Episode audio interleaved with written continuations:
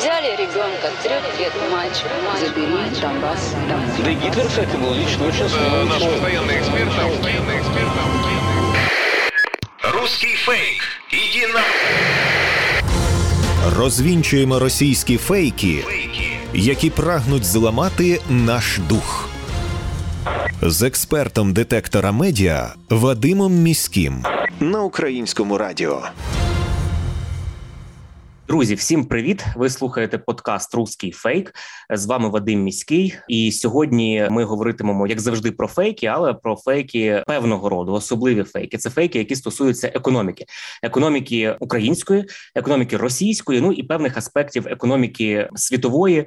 Ті сфери всі, де Росія намагається поширювати свою дезінформацію і якось впливати на порядок денний, змінювати поведінку не тільки окремих осіб, а і цілих урядів, цілих держав для того, щоб якісь вигідніші умови для себе мати на світовій арені. Сьогодні мій гість – це економічний оглядач і керівник Центру журналістики Київської школи економіки Андрій Яніцький. Андрію, вітаю тебе. Вітаю. Якщо ми загалом поговоримо про ті негаразди, які зараз скотилися на голову Росії через те, що вона розпочала свою агресивну війну проти України, про санкції. Росія, з одного боку, ми всі розуміємо, що санкції є безпрецедентними, і це очевидно і правда, до жодної країни в світі ніколи не було застосовано такий обсяг санкцій, як зараз застосовані до Росії, до різних секторів її економіки. Разом з тим Росія поширює такі меседжі постійно, що вона майже не постраждала від санкцій. Також вони говорять про те, що ці санкції настільки недієві, що вони болючіше б'ють по Європі, аніж по самій Росії. Як доказ сюди приплітають різні там перекручені уривки зі статей західних видань, перекручені статті «Нью-Йорк Таймс», які російська пропаганда на свій манер поширює, слова різних політологів, яких прикормлених Росією, де вони там щось заявляють. Але загалом хотілося б в цьому питанні розібратися. Чи страждає Росія від санкцій? Бо з одного боку ми сміємося з російських медіа, коли вони пишуть там про отрицательний рост економіки, це викликає усмішку. З іншого боку, курс рубля там вирівнявся. Чи можна цей курс сприймати за об'єктивну оцінку сьогоднішньої вартості російської валюти? І знову ж таки, бюджет вони звітують, що досі профіцитний, навіть з урахуванням витрат, які вони несуть на війну. Як ти вважаєш, твоя оцінка? Ці санкції є ефективними і наскільки Росія бреше чи маніпулює, чи навпаки не бреше, що вона не сильно то й страждає від санкцій?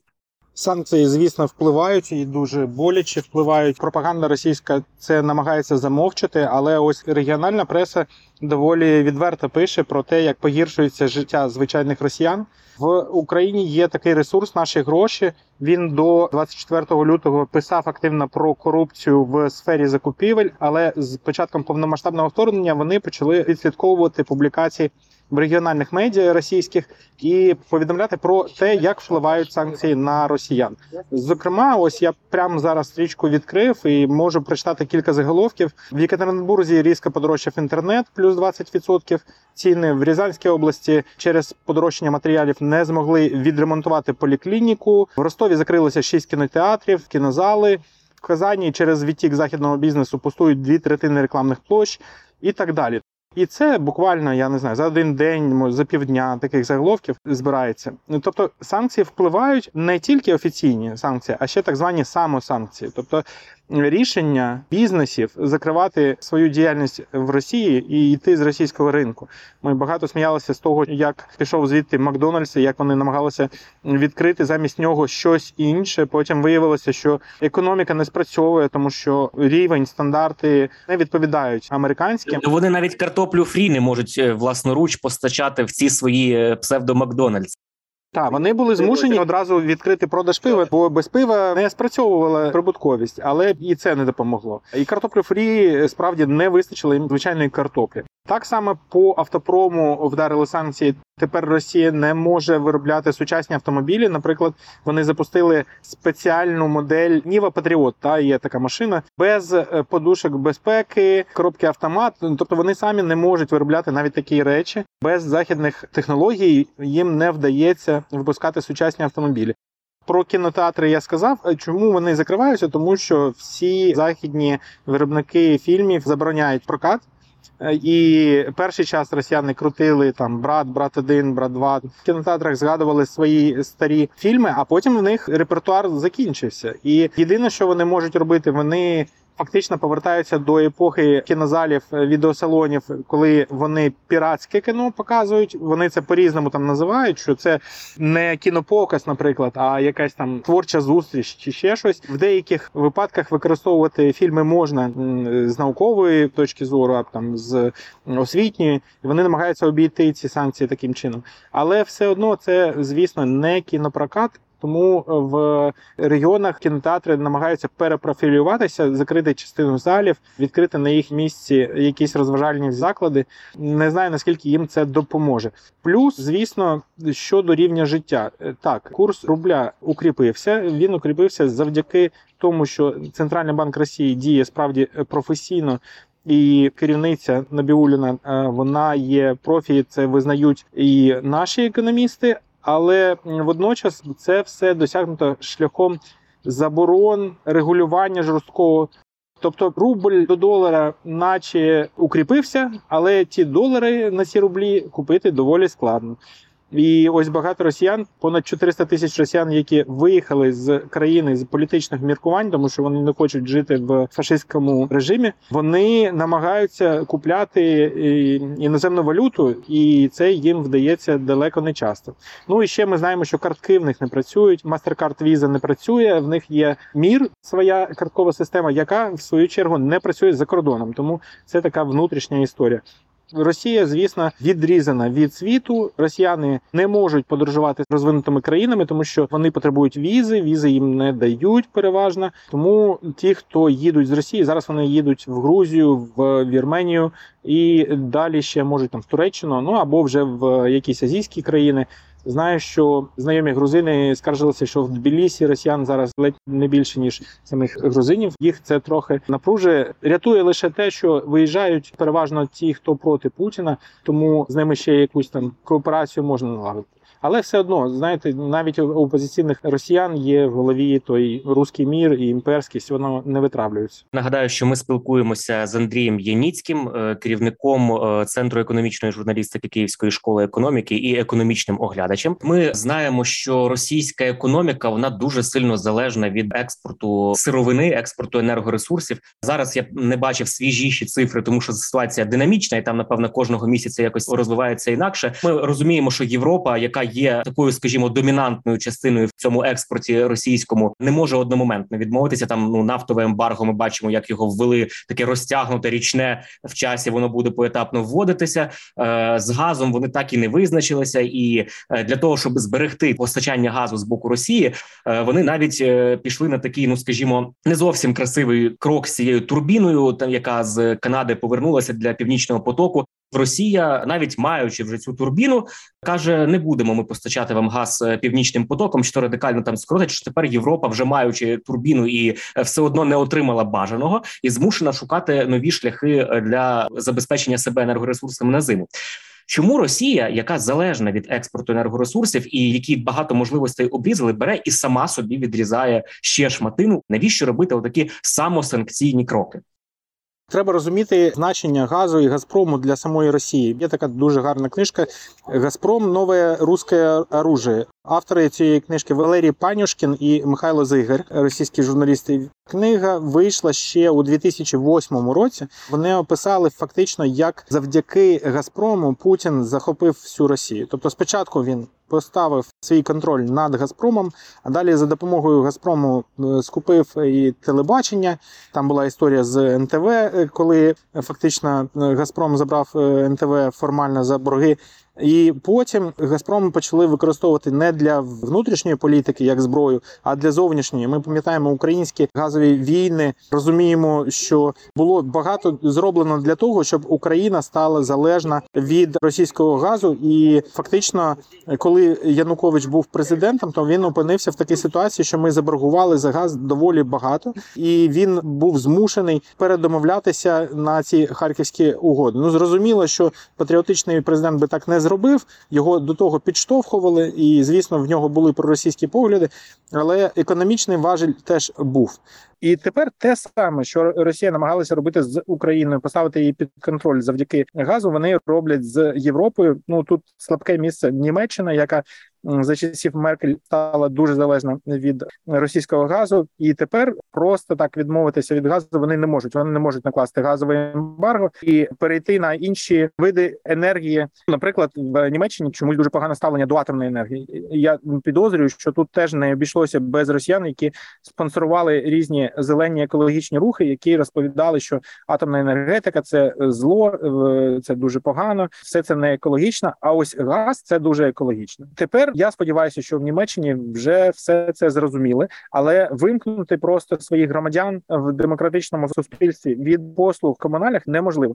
Що вони роблять зараз, ну і в цілому по всій Європі, намагаються скоротити використання газу на 15% до кінця року. Це вже скоординоване таке рішення. Кожна країна буде по-своєму це робити, але повністю відмовитися від російського газу поки що вони не можуть. Як варіант, розглядалися ще такі заходи, як, наприклад, додати до російського газу додатковий податок, який би йшов потім на підтримку України, або меншити використання російського газу, але збільшити використання газу від інших країн. Проблема в тому, що від інших країн немає таких трубопроводів, які б можна було в достатній мірі використовувати. Тому там скоріше йдеться про скраплений газ, який судами везуть з Америки через океан, і це не дуже ефективно. Чи шкодить собі Росія тим, що вона скорочує постачання? Не дуже насправді, тому що через скорочення постачання ціни на газ зростають, і за меншу кількість, за менші обсяги газу Росія отримає більші гроші. Тому тут якраз половинчі такі рішення не працюють. Тобто, якщо Європа зупиниться на тому, що вона тільки трошки скоротить споживання російського газу і не дійде з часом до повного ембарго, до повної заборони, тоді Росія небагато втратить. Але якщо це просто поступовий рух до того, щоб повністю відмовитися від російського газу, то це стратегічно правильна мета. Зараз ціни так високі, і Росія отримує великі гроші, але за рік, за два в неї такої можливості не буде. І тоді там взагалі все рухне. Окрім такої шкоди, яку Європа санкціями начебто наносить собі, а не Росії, пропагандисти ще маніпулюють цікавими твердженнями про те, що обсяг підтримки, які країни Заходу надають Україні як державі, а також біженцям з України, які переселилися в ці країни європейські, цей обсяг, він просто колосальний. Навіть прочитаю тобі заголовок одного із таких фейків. Німеччина передає мільярди євро Україні, поки німецькі пенсіонери голодують. Це в червні ми такий фейк виявили. І таких маса по багатьох країнах вони це публікують. Тобто, що це дуже надмірний обсяг цієї підтримки. Фактично, питання в наступному. Чи дійсно західні країни витрачають настільки багато для того, щоб підтримати нашу країну і наших громадян? Настільки багато, щоб погіршилося життя німецьких пенсіонерів, і в цілому життя цих суспільств. Що вважати за погіршення? Тобто відмова від того, щоб вмикати кондиціонери, коли в квартирі плюс 25-26, це якесь так погіршення, але це не йдеться про те, що німецькі пенсіонери голодають. Більше того, в мене родина зараз перебуває в Німеччині, і я прекрасно розумію, як там живуть німці, бо я з ними спілкуюся щодня. Так ось, німці не голодують, і німецькі пенсіонери дуже добре живуть.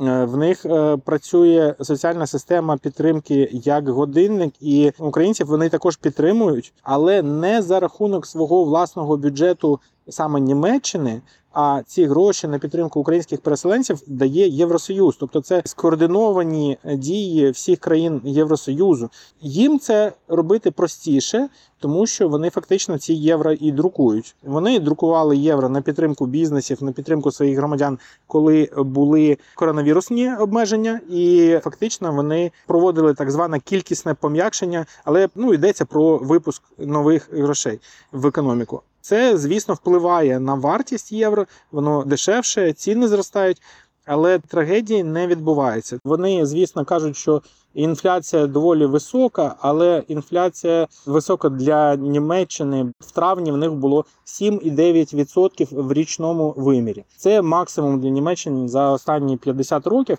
Але якщо порівняти з українськими реаліями, в нас вже за 20% кожен може зрозуміти, що він став на 20% бідніше. Ну, німці стали там на 8% бідніше. Трагедія це, чи призводить це до голоду, я не думаю. Ну, можливо, вони не сходять один раз в ресторан зайвий, не куплять машину в липні, а куплять її в серпні, відкладуть якусь дорогу купівлю. Це некомфортно, зрозуміло, це відчувається як погіршення рівня життя, тому що хтось планував подорож на Мальдіви, можливо, а змушений буде поїхати в сусідню Францію. Ну окей, це не є трагедією. Чи болісно воно сприймається всередині самої Німеччини? Мені здається, що ні. Дуже багато німців щиро підтримують Україну, ходять на концерти на підтримку України. Українські прапори всюди, в Берліні принаймні. Звісно, є ті, хто не хоче допомагати іншим країнам і такі ізоляціоністи. Вони є в кожній країні заможні, тому що не хочеться бачити новини про війну, не хочеться чути про якісь трагедії. Будемо справедливі, що ми самі не дуже переймалися долями сирійців або долями афганців, хоча і там люди, і, можливо, Україна могла б якось більше допомагати в цих ситуаціях. Тепер ми на собі це все відчуваємо.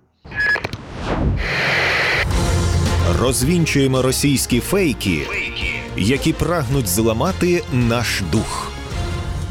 З експертом детектора медіа Вадимом Міським.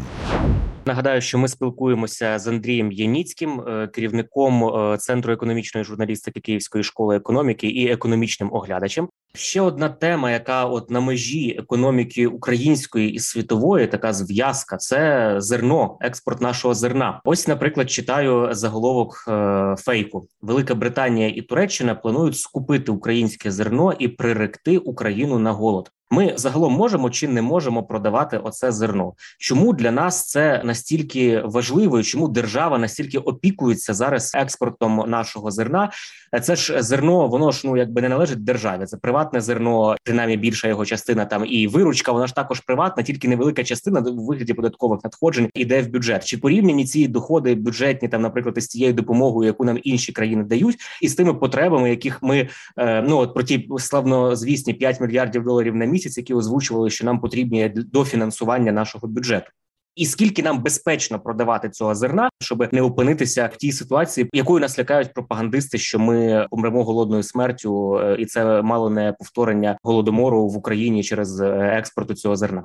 Справді, ми виробляємо значно більше зерна, ніж нам потрібно. Внутрішнє наше споживання – це до 4 мільйонів тонн, і це близько 40% отриманого врожаю у, наприклад, 2021-2022 маркетинговому році. Тобто аграрії вони не календарними роками рахують, а рахують такими маркетинговими роками. Так ось, можна порівняти просто, що 4 мільйони нам потрібно для внутрішнього ринку зерна, а відправили ми на експорт 50 мільйонів. Непорівняно більше ми виробляємо. Ми, власне, заробляємо на цьому зерні під час його продажу за кордон.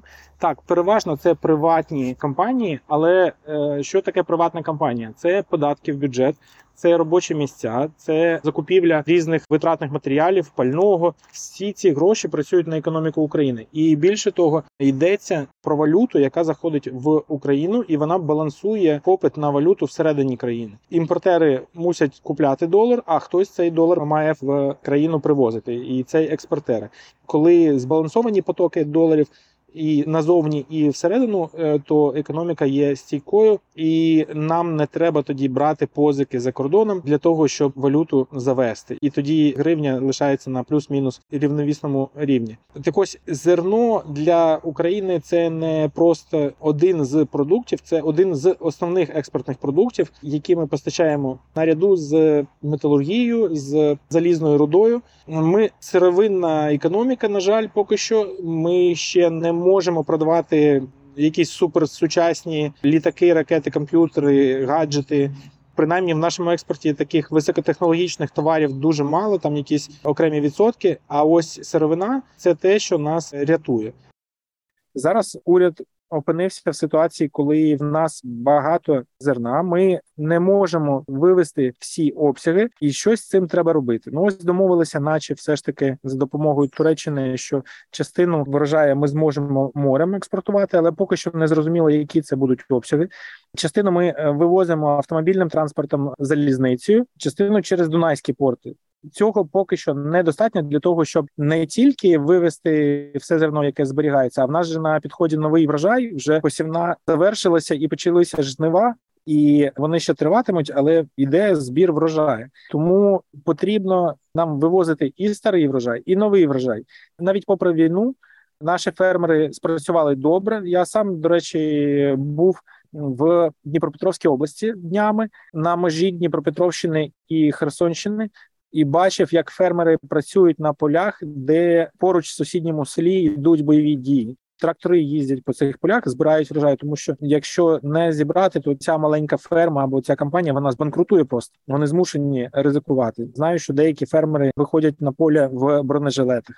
Такі реалії. Ось, але ми точно не залишимося голодні, а ось світ може залишитися голодним, оскільки наші експортні потоки були спрямовані переважно на арабські, азійські країни, які потребують цього зерна, тому що воно є основою їхнього раціону. Вони не можуть відмовитися від зерна і купити собі тісточок якихось, або макаронних виробів готових, тому що це значно дорожче, в них немає цих грошей. Плюс логістика не відпрацьована. Тому багато бідних країн Африки, Азії опинилися на межі голоду, через що мусили втрутитися Організація Об'єднаних Націй в цей переговорний процес. І я ось зараз отримую розсилку від Міжнародного валютного фонду про ситуацію по різних країнах. І всюди вони пишуть, наприклад, ситуація в Уганді пов'язана з Україною, там ситуація ще в якійсь країні пов'язана з Україною. Тобто дуже багато не дуже заможних країн залежать, як виявилося, від українського зерна. Ну і росіяни теж не можуть вільно продавати своє зерно, тому що формально санкції на них і не накладені щодо зерна, але реально ніхто не хоче купляти зерно в країни-агресорки, і в них є складнощі з їхніми портами. Плюс ніколи не знаєш, чи це не крадене зерно, тому що приблизно 1,5 мільйона тонн зерна опинилися на окупованих територіях. Вони вже були зібрані, вони зберігалися в елеваторах, і росіяни це зерно вивозять, але намагаються замаскувати, що воно насправді ніби російське. Вони заходять в порти Криму, в Бердянськ, завантажують суда, потім виходять в море, вимикають маячок АІС-систему, по якій можна відслідкувати рух судна.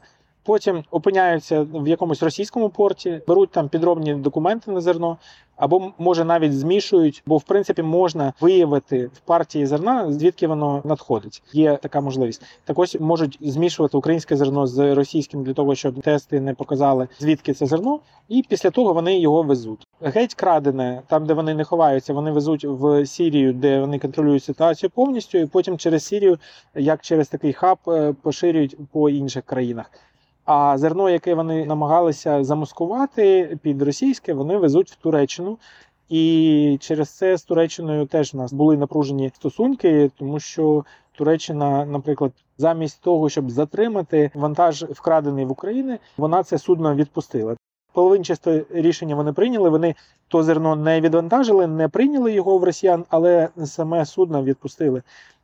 Хоча в української сторони були всі докази, що це крадене зерно. Так що світ опинився на порозі продовольчої кризи. Зараз я сподіваюся, що вона буде вирішена. В Чорне море увійшли 2 військових фрегати Туреччини, які мають супроводжувати вантажі з зерном з українських портів. Якщо все піде як слід, то ситуація буде врятована і африканські, азійські країни отримують їжу. Дякую за таку докладну відповідь. Розвінчуємо російські фейки, які прагнуть зламати наш дух. З експертом детектора медіа Вадимом Міським. Нагадаю, що ми спілкуємося з Андрієм Яніцьким, керівником Центру економічної журналістики Київської школи економіки і економічним оглядачем. Перейдемо тепер до української економіки. У нас почали з'являтися вже такі трошечки навіть тривожні маячки, переддефолтні рейтинги. Наприклад, нам Fitch присвоїв на днях. Нафтогаз, як крупна державна компанія, оголосив дефолт по своїм єврооблігаціям. Наскільки це страшно в наших умовах? Звісно, російська пропаганда ці всі випадки вона підхопила і посилила своїми рупорами. Насправді, хотілося б з'ясувати, чи є це настільки загрозливим, як намагається нам представити російська пропаганда. Війна йде на нашій території. Понад 20% нашої території окупована. Прогнози по падінню економіки є різні. Останнє, що я чув, 35% скорочення. Тобто навіть більше, ніж окупованих територій. Тому що частина окупованих територій, вони давали більше ВВП, грошей в економіку. Ну, наприклад, один тільки Маріуполь мав два металургійні заводи, які розбомблені вщент, і одне місто формувало від 3 до 6% ВВП. І, звісно, ситуація непроста. І ми бачимо це по цінах в магазинах, ми бачимо по кризі, яка була з пальним, дефіцит пального, який досі в прифронтових регіонах залишається. Є питання, як ми будемо зустрічати зиму, тим більше, що росіяни можуть застосувати ракети для того, щоб погіршити ситуацію, просто розбомбити наші ТЕЦ, призвести до того, що наші міста, навіть ті, що на заході України, опиняться без тепла, без світла. Тут не можна очікувати, що економіка почне зростати під час війни, або що вона залишиться на тому самому рівні. Що робить Україна? Так, вона оголосила, що хоче реструктуризувати свої кредити. Це не є дефолтом, це... Я таку паралель проведу зі звичайного життя. Ось ви взяли кредит на автомобіль, наприклад, в банку, і кілька років сумлінно платили, а потім втратили роботу. І нормальні взаємовідносини між клієнтом і банком такі, що клієнт приходить в банк і каже, що, знаєте, в мене ситуація життєво змінилася, я зараз без роботи, але я обов'язково її знайду і почну знову виплачувати. Чи можна мені взяти такі кредитні канікули? Зазвичай банки йдуть на зустріч, тому що їм вигідніше, щоб клієнт повернувся і почав виплачувати знов, ніж просто забрати в нього ту машину, потім ту машину виставляти на продаж, намагатися збити з клієнта ще гроші, в якого немає грошей за невиплачені кредити. Тому це йдеться скоріше про такі кредитні канікули для України до 2024 року. Ми просимо. І багато країн вже погодилися на це. Що стосується Нафтогазу, то там трохи інша ситуація. Мені здається, є якийсь внутрішній конфлікт між Нафтогазом і урядом, тому що Нафтогаз ще кілька місяців тому казав, що в них є гроші для того, щоб платити по своїх боргах. Але тепер каже, що уряд забороняє ці гроші витрачати. Уряда своя логіка, що гроші нам потрібні для закупівлі газу, щоб у нас були запаси для підготовки до зими. І що Нафтогаз мусив проводити такі самі перемовини з кредиторами про відтермінування виплат, а Нафтогаз цього не робив.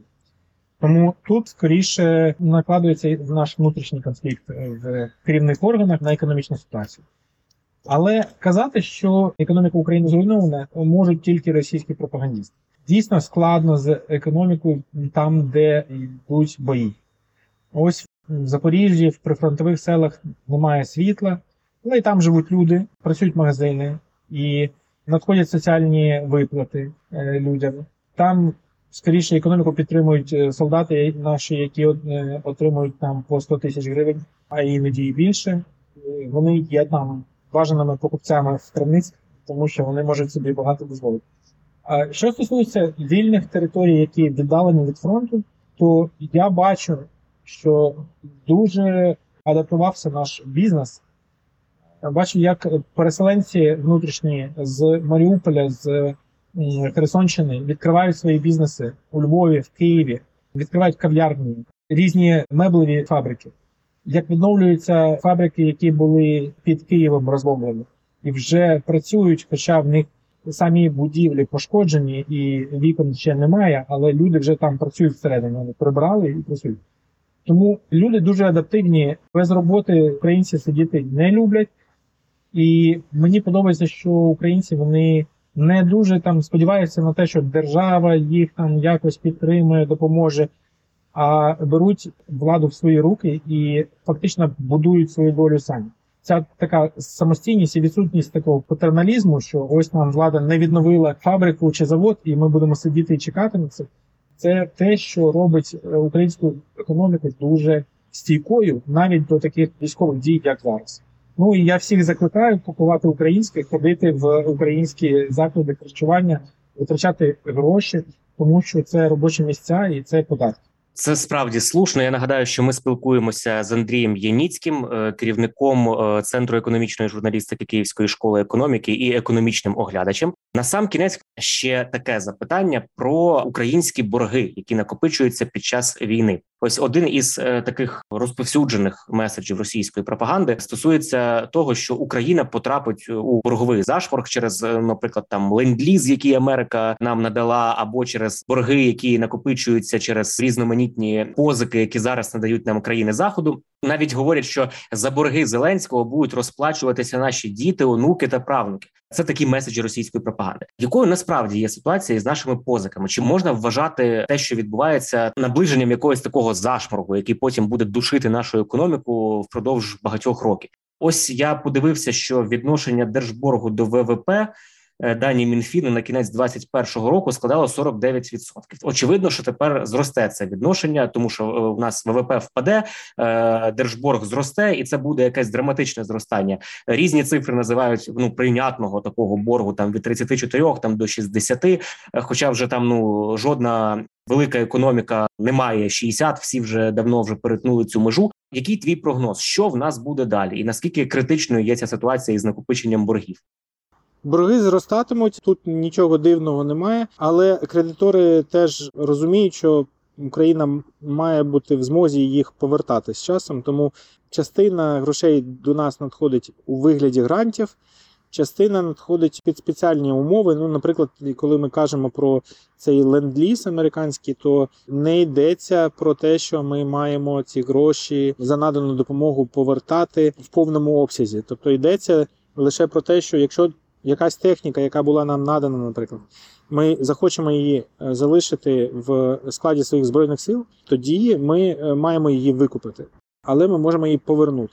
Щодо ленд-лізу, там немає вимоги негайного повернення коштів, тобто це не буде важко. Йдеться скоріше про інших кредиторів, наприклад, Міжнародний валютний фонд. Ми знаємо, що він регулярно дає гроші, і зараз ми будемо просити в нього велику суму – 20 мільярдів. Чи зможемо ми її повернути? Знов-таки, МВФ надає такі гроші не просто так, а пов'язує їх з проведенням в країні реформ. Тобто він має бути впевнений, що ці гроші, по-перше, не будуть вкрадені, тому дуже важлива антикорупційна система в Україні, щоб вона діяла. І ось чому нещодавно був нарешті призначений голова спеціальної антикорупційної прокуратури. Те саме стосується призначення голови Національного антикорупційного бюро. Він має бути призначений теж. Крім того, ці гроші мають бути ефективно витрачені. Тому, якщо подивитися, і за Зеленського, і за Порошенка економічний блок в Україні очолювали люди, які мають довіру в наших міжнародних кредиторів, зокрема в Міжнародному валютному фонді. І те саме стосується Національного банку України. Він, хоча і є незалежним від уряду, діє самостійно і може приймати свої рішення окремі, але персональний склад Національного банку України призначається Верховною Радою, і президент також має вплив на ці призначення. Так ось в правління Національного банку призначені люди профі. По-перше, і голова Національного банку є досвідченим банкіром. Там називали, крім нього, інші прізвища, які були дуже лояльні до президента, але було складно сказати, що вони профі. І, на щастя, призначили Кирила Шевченка, який є справді професійним банкіром. І його заступники також є професіоналами. І досі працює, наприклад, Катерина Рожкова, яка відповідає за банківське регулювання. І Сергій Миколайчук, який є відповідальним за макропрогнози. Всі ці люди, вони мають довіру західних кредиторів, вони мають великий досвід роботи, і вони тримають економіку України в здоровій ситуації, я б сказав так. Тому що якщо не буде цих профі на своїх посадах, то в нас може бути так, як в Туреччині, де президент сказав, що я хочу облікову ставку Центробанку змінити, зробити її меншою, щоб всім було багато кредитів, щоб гроші були дешевшими. А це призвело до того, що національна валюта в них поплила дуже швидко. І підсумовуючи, я хочу сказати, що Боргова політика України розумна, ніхто не збирається влазити в борги. В нас є навіть протистояння між Нацбанком і Міністерством фінансів. Дуже консервативно Міністерство фінансів піднімає ставки по боргових паперах для того, щоб менше платити кредиторам. Тому і не сильно люди кидаються купувати ці боргові папери, а Нацбанк займає протилежну позицію і каже, піднімайте до облікової ставки, тому що вона тепер висока. Я, до речі, сам за цим стежу, тому що я там трішечки облігацій маю, і мені цікаво вже, коли нарешті будуть такі ставки, як у нас облікова ставка, коли там нарешті, не 25, хоча б 20, там 15 можна ж вже, бо там досі якісь дуже дрібні ставочки, ще довоєнні, напевно, це були відсотки. Було 16%. Але це менше інфляції прогнозованої. Тому, справді, я б хотів, щоб Мінфін підвищував ставки. Але міністр фінансів – це завжди, як то кажуть, містер ні. Він всім відмовляє у витратах і він всім відмовляє в тому, щоб брати гроші з ринку по високих ставках. Він намагається це стримати. А Центробанк не хоче друкувати гроші, тому що якщо Центробанк буде вмикати свій друкарський верстат, то це призведе до інфляції, а потім до гіперінфляції. І вже було надруковано багато. Можна сказати, що понад 200 мільярдів гривень Центробанк випустив. Звісно, це не в паперовій формі. Йдеться про те, що наш Національний банк викуповує боргові папери, які випускає з низькими відсотками Міністерства фінансів.